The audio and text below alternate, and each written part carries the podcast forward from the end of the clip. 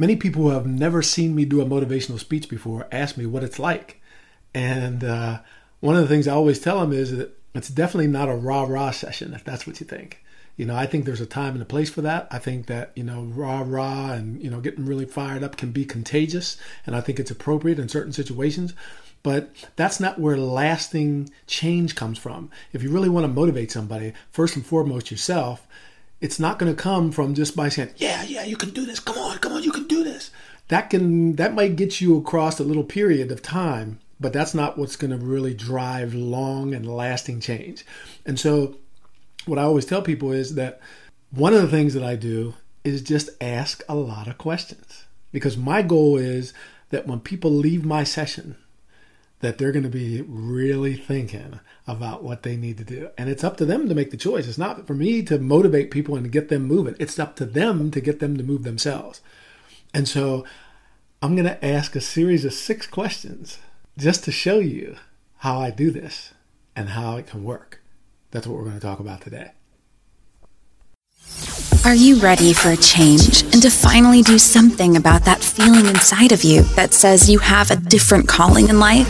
To finally go after that dream or dust off that project you've been thinking of creating but still haven't done anything about yet? Do you need some support, direction, or motivational words from someone who has been there and who understands you? Well, if so, you've come to the right place.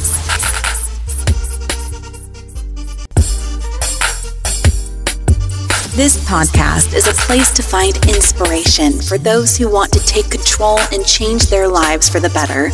Welcome to Life Change Secrets. Here's your host, Tony. I got six questions for you. Six. Actually, there's more than six, but these are the six main questions that are kind of kind of branch off into uh, some other questions. So the first one is, if you think about your life two years ago, where you were, where you were living, what kind of job you had, how much money you were making, how happy you were with your life back then.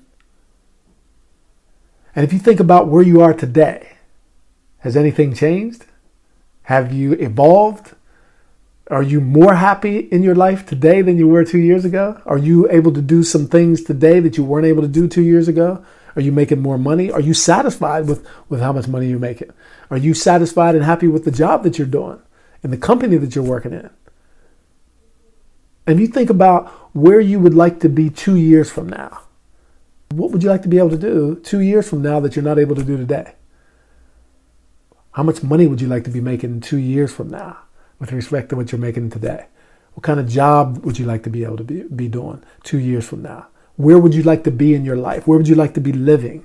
What would you like to be doing? And so the fourth question is so if that's what you would like to be doing two years from now, how come you're not doing it already? What's held you back from being able to do that, those things, from achieving those goals? And the next question is so if you continue to do what you're doing now, how likely is it that you're going to be able to you will be able to say that you're doing those things that you said you want to do two years from now? And so the last question is now that i've made you think about all this stuff what are you going to do about it? I just want to make you think about your life. Because what i know is that life is too short. And one day you know, like, uh, I don't know if you've ever read the book by Stephen Covey, The Seven Habits of Highly Effective People. I remember there's a scene in that book that he describes. And he said, you know, imagine this scene. You're sitting on the couch. You're, you know, around 80 years old. You're sitting around on the couch, and sitting around you are your grandchildren. And they want you to tell them a story. The only thing is, because they love your stories, the only thing is that this story that they want you to tell them is the story of your life. And so in the book, he asked the reader, So what story are you going to tell? Because you know that once you get to that age and you're really sitting on the couch and your grandkids are really sitting around you listening to this story, the story is going to be what it is. And you're not going to be able to change it. And that's why I asked you that fifth question if you continue to do what you're doing, will you be able to tell that story that you want to tell? I just was talking about two years, but it, the concept is the same. Are you going to be able to do what you really, to, to tell the story that you really, really want to tell if you keep doing what you're doing? And if the answer to that question is yes, then by all means, who would I be to tell you that you need to do something different?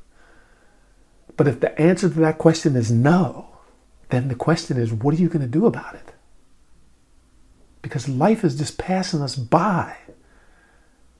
And I've, I hear this all the time. People say, you know, I'll do it next year. I got this plan. I got this project. I'm going to do it next year. Or I'm going to do it when I retire.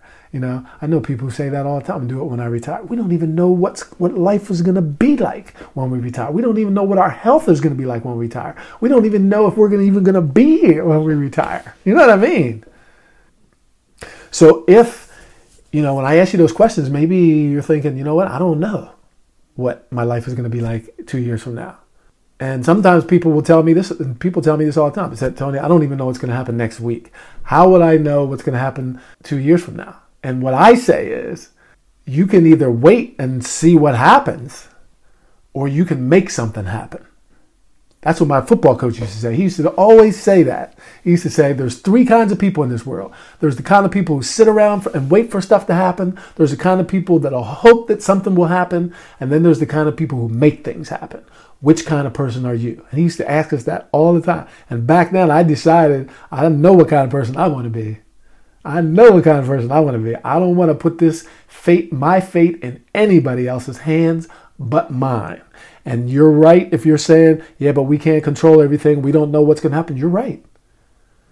But that picture is going to be even more foggy if we don't even t- try to take control of our own lives. It's possible to plan stuff out. It is. I did it myself.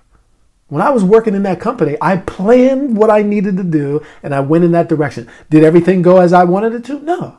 But did it go mostly like I wanted it to go? Yes. Otherwise, I wouldn't be here right now. And other t- sometimes people will say this too. Yeah, but you worked in Nike, and who knows how much money you had set aside. I didn't have this luxury. Boy, I can tell you this: if you stick around with me long enough, I'm going to introduce you to some people who are doing some stuff and who had less resources than you probably have right now and who made the wildest things happen that you would never ever believe.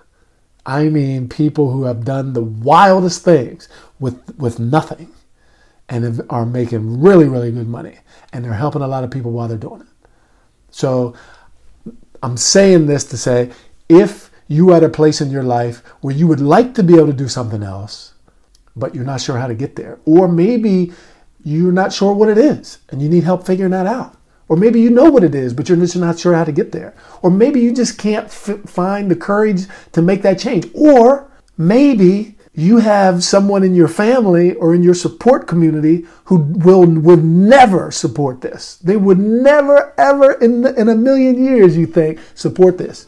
If you have any of those issues, any of those things going on, come see me. Come see me. Come see me. And we'll talk about it. Okay? I'll see you next time.